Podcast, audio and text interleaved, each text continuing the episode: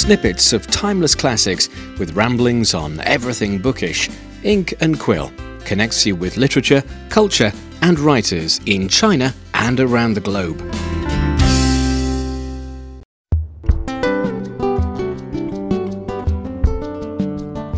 Discovering literature and following the stories behind your favorite authors. This is Ink and Quill. I'm your host Yang Yong right here in Beijing. From J.M. Coetzee's Disgrace to Nadine Gordimer's My Son's Story, South African literature has found a small foothold in China as both countries had to endure a painstaking struggle to gain freedom and independence. Yet, few books from the Rainbow Nation lay out the conflict between the apartheid state and the armed wing of African National Congress, the driving force behind the liberation movement. Multi award winning writer Mandla Langa has decided to set this right. In his latest novel, The Texture of Shadows, the author unveils the thrilling journey back home of a group of expelled guerrilla soldiers. They are requested to escort two heavy trunks with highly classified information inside. When they set off on the road, threats linger and conflicts erupt. Upon the release of the Chinese edition of The Texture of Shadows, our reporter Shi Yu spoke to this highly acclaimed author in order to discover the story behind his book. When I first got my hand on this book, I was really intrigued by its title. So I'm hmm. curious about what does it mean? The title, The Texture of Shadows, means basically that the realities that we see on an everyday basis are sometimes not what we think they are. We think that we've got a uh, handle on a particular piece of truth, only to find that beneath that truth lies another reality. And so it means that there's a certain quicksilver aspect, there's a certain changeability aspect to just about everything that happens, especially within a political situation, within a political struggle, mm-hmm. or within even relationships between people. Mm-hmm. Sometimes what looks patently as if this is what it is has got another deeper possibility behind it. Hence the texture of shadows. Something because shadows you cannot touch them. Yeah. You can all, only see them. So it's very interesting because you mentioned about reality. You're talking about political struggle. I know the texture of shadows is set in 1989, which mm-hmm. means it's right before Nelson Mandela was released, and it was set like just before the transition of the regime. Right. So I'm curious about what kind of experience, what kind of perception were you going after in this book? 1989 was actually an, a very, very important year in the sense that it was four years earlier in 1984 85. South Africa was in the grip of the most savage repression. And uh, a lot of things had happened. Uh, the African National Congress, the ANC, had been forced out of a number of countries, including Mozambique, after the signing in, on the 16th of March 1984 of what was known as the Inkomati Accord, the accord between uh, Samora Machel and P.W. Botha, which forced the liberation movement out of many of the front areas. So, but at the same time, within South Africa itself, there was a lot of ferment, there was a lot of agitation, there was the people were fighting very, very hard to dislodge the regime, and very many people died. Uh, for me, on a very personal basis, 1984 was also the year my mother passed away.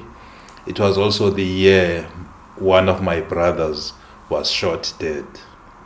So that period made me think quite a lot. I think that's when I started to think of how to write this book. So, five years later, in 1989, it was the year in which uh, the regime was also being forced to start thinking quite seriously about how to relate to the pressure of the the struggle inside South Africa and the international struggle. Yeah. There were a lot of a number of things happening. The Berlin Wall went down, Yeah. and so everybody was under some pressure to do something differently. Mm. And of course, that's when I, as you well know, some of the eight of the first uh, Robben Island prisoners were released. People like Walter Sisulu, Andrew Mlangeni, etc. So it, it's a very important year, and it was quite clear at the time that there's no way but towards the the resolution of the South African debacle. Hence, I picked on that period. But it was also a period when a lot of people died. You're talking about 1984, 1985, like those two years changed your life. And I know you have been deeply involved in the African liberation movement in the 70s and the 80s. So I'm curious about to which extent does this book reflect your personal experience? I think that uh, I am one of the world's worst soldiers in the sense that even in the depth, in the height of conflict, I'm observing, I'm looking, I'm trying to see what is happening in, beneath what could be happening, you know, in an outside kind of circumstance.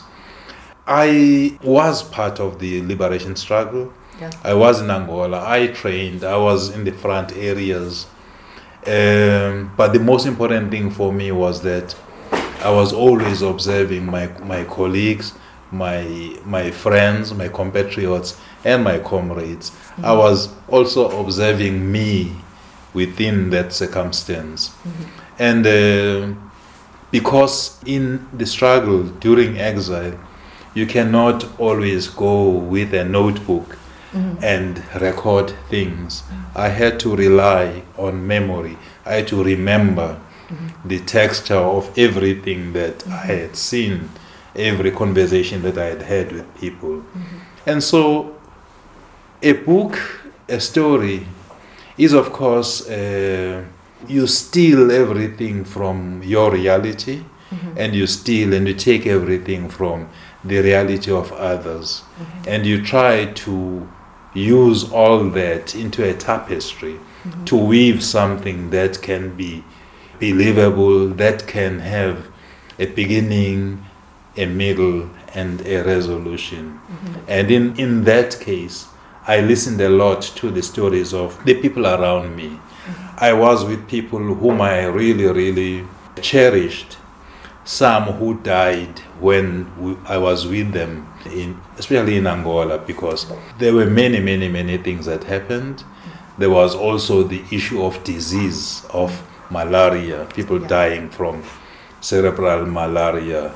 And so I relied on, on those stories, I relied on what I saw happening, and of course, much more importantly, which is the objective of all, I think, creative writing, I relied on my imagination.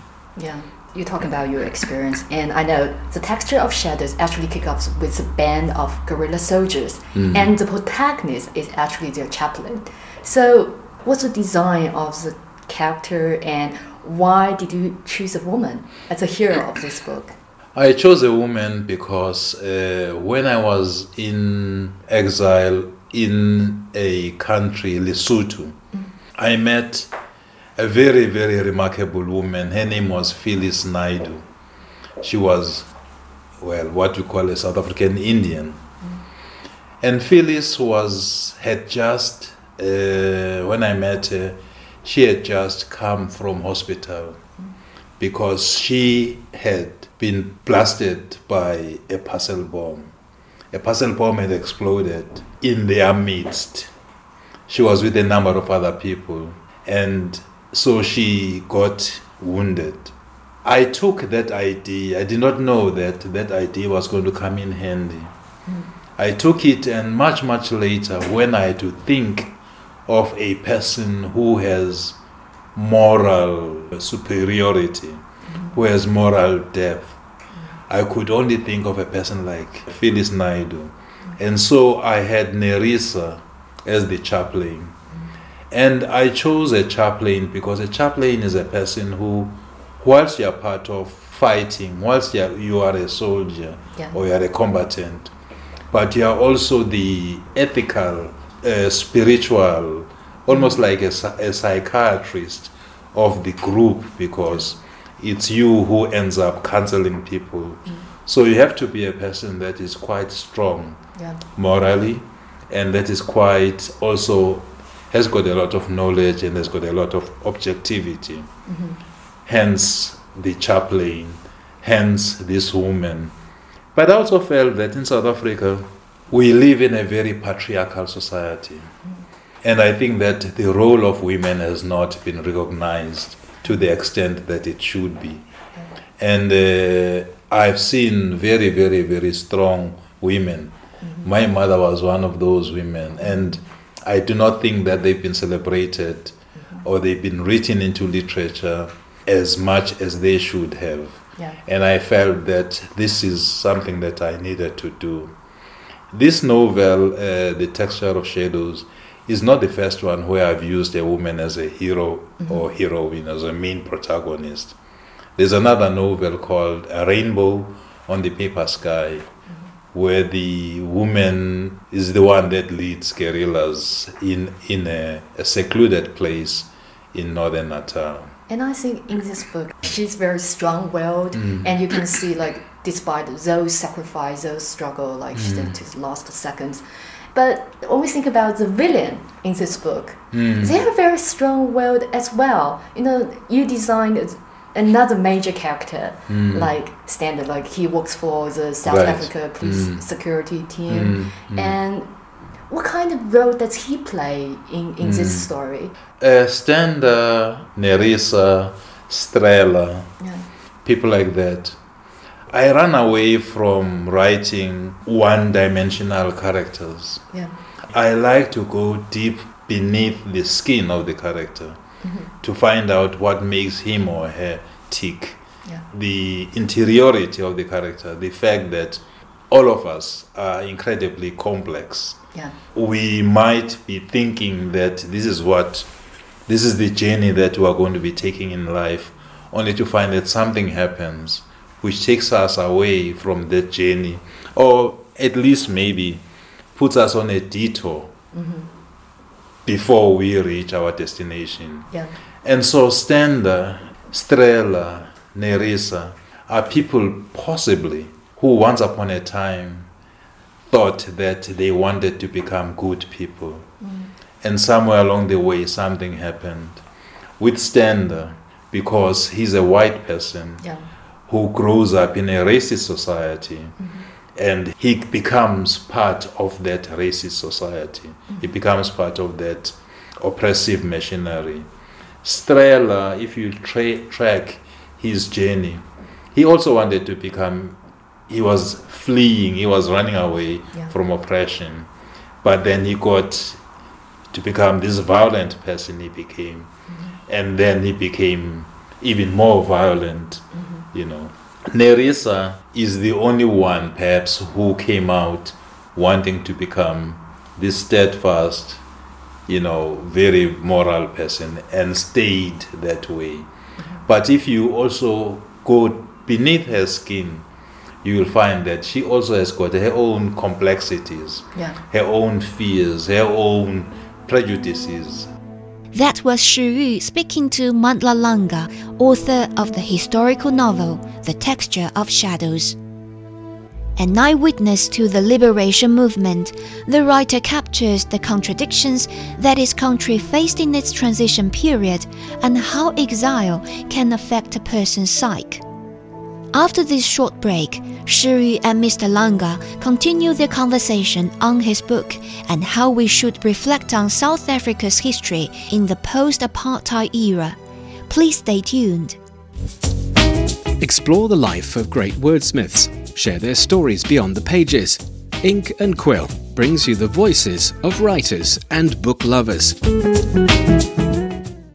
This book, you design, you wrote extensively about so many characters, Mm. and some of them are fighters, some of them are racist, as you mentioned. Mm. But as the story goes by, you can see like their judgment between good and evil, Mm. right or wrong. It's not that crystal clear. It's, sometimes it's beyond like this Absolutely. racial and class Mm. conflicts. Mm. So why did you write like that?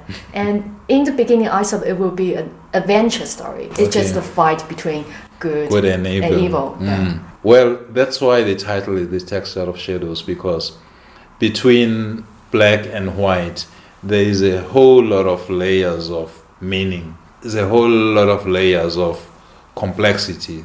So, like I'm saying earlier, that people are never what they seem to be, what they think they, they are. At the end of the day, circumstances, if they are not strong enough, mm-hmm. can change them.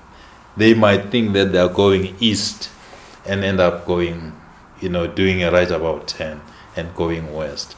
So, what I do with characters, I present them with a set of challenges, Yeah. with a set of conundrums, so that they have to overcome them or they succumb. Yeah. So, in a sense, all these characters are people who have stayed steadfast on their journeys or they've succumbed to what came. It is a sign, it is a, a, uh, a reflection of their own internal universe, their own internal strengths or weaknesses. So, do you perceive your work as a scar literature? You know, I look at South Africans and I see people that all of us, perhaps the whole of society needs some kind of therapy in the sense that uh, it's a country that underwent the worst kind of oppression for a very, very long time, for a sustained period. And I'm not even talking about the time of during apartheid, I'm talking even before that because there was colonialism. So on the 11th of February, uh, 20, 1990, Nelson Mandela gets to be released from prison. He walks out. Exiles return. Yeah. There has never been a ritual, there's never been a moment when South Africans have said, let us sit back and, and reflect on what has happened to us. Yeah.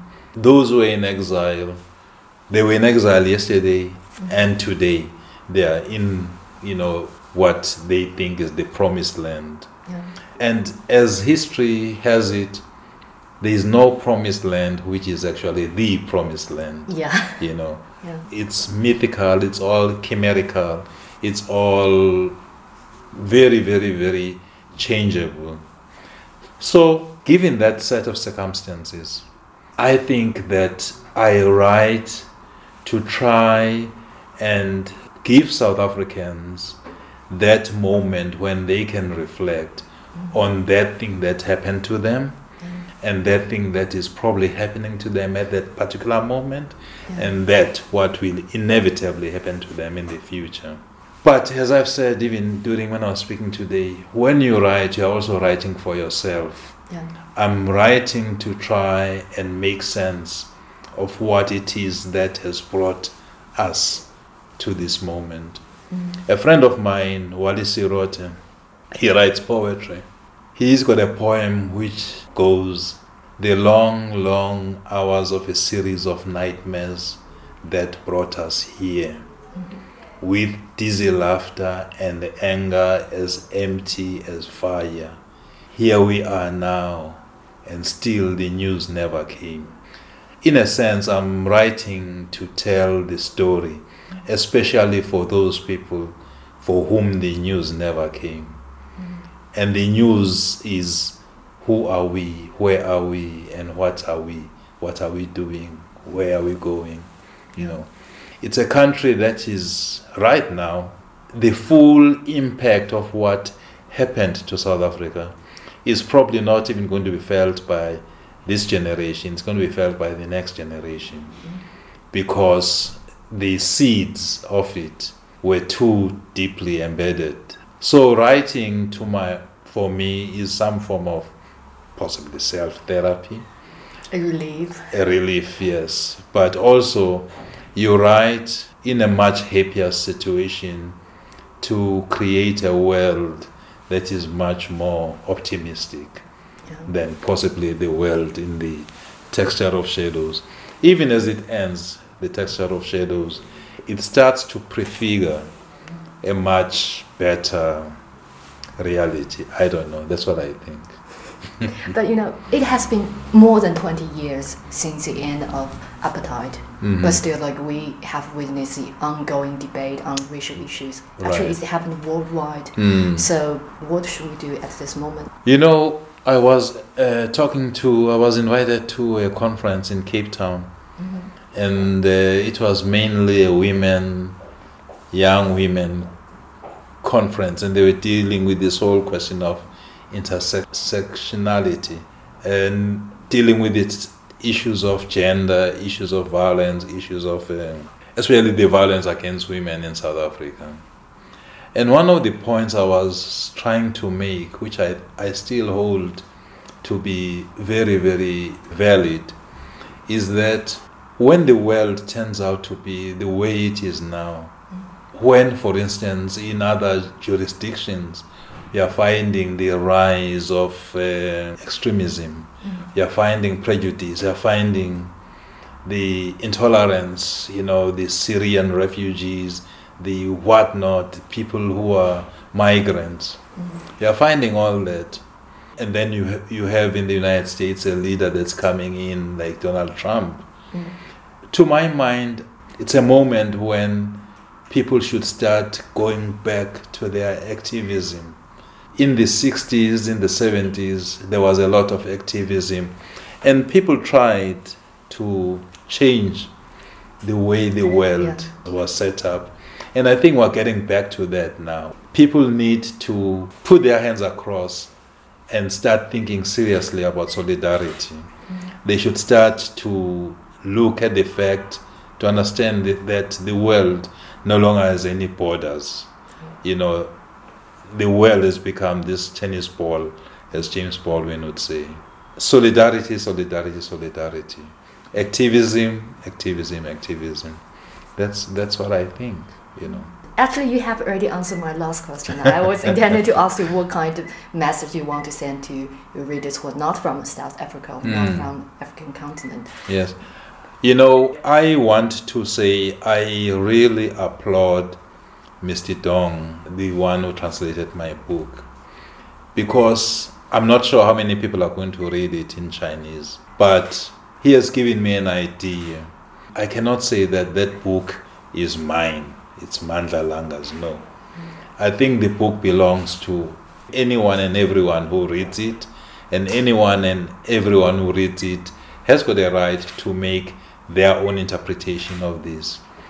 But if we take this example and spread it across very many jurisdictions, including places like in Arabic countries, in places like uh, Serbia, whatever, then we start to create a possibility for people to have a deeper understanding of one another. If we take Chinese literature and make sure that in South Africa people start reading what's going on, what are the young people in China writing, if all that is translated, we start to have a much more tolerant vision of the world because we are eliminating the strangeness that exists between us. Right now, you see me as this African, I see you as a Chinese person. There is a certain strangeness, but if we start reading each other's stories, then that starts to create that what I can call deeper human understanding, which I think is very important. That's South African writer Mandla Langa discussing his latest work of fiction, The Texture of Shadows. By giving voices to those who return from exile, he reminds us to have empathy for one another and to recognize the struggles in revolution and social reform. On that note, it's time to wrap up today's program. Don't forget that there are always more interesting things happening in the literary world that we will keep you posted. To know more about us, you can follow our Facebook account, China Plus. Thank you for tuning in. I'm Yang Yong. Until next time.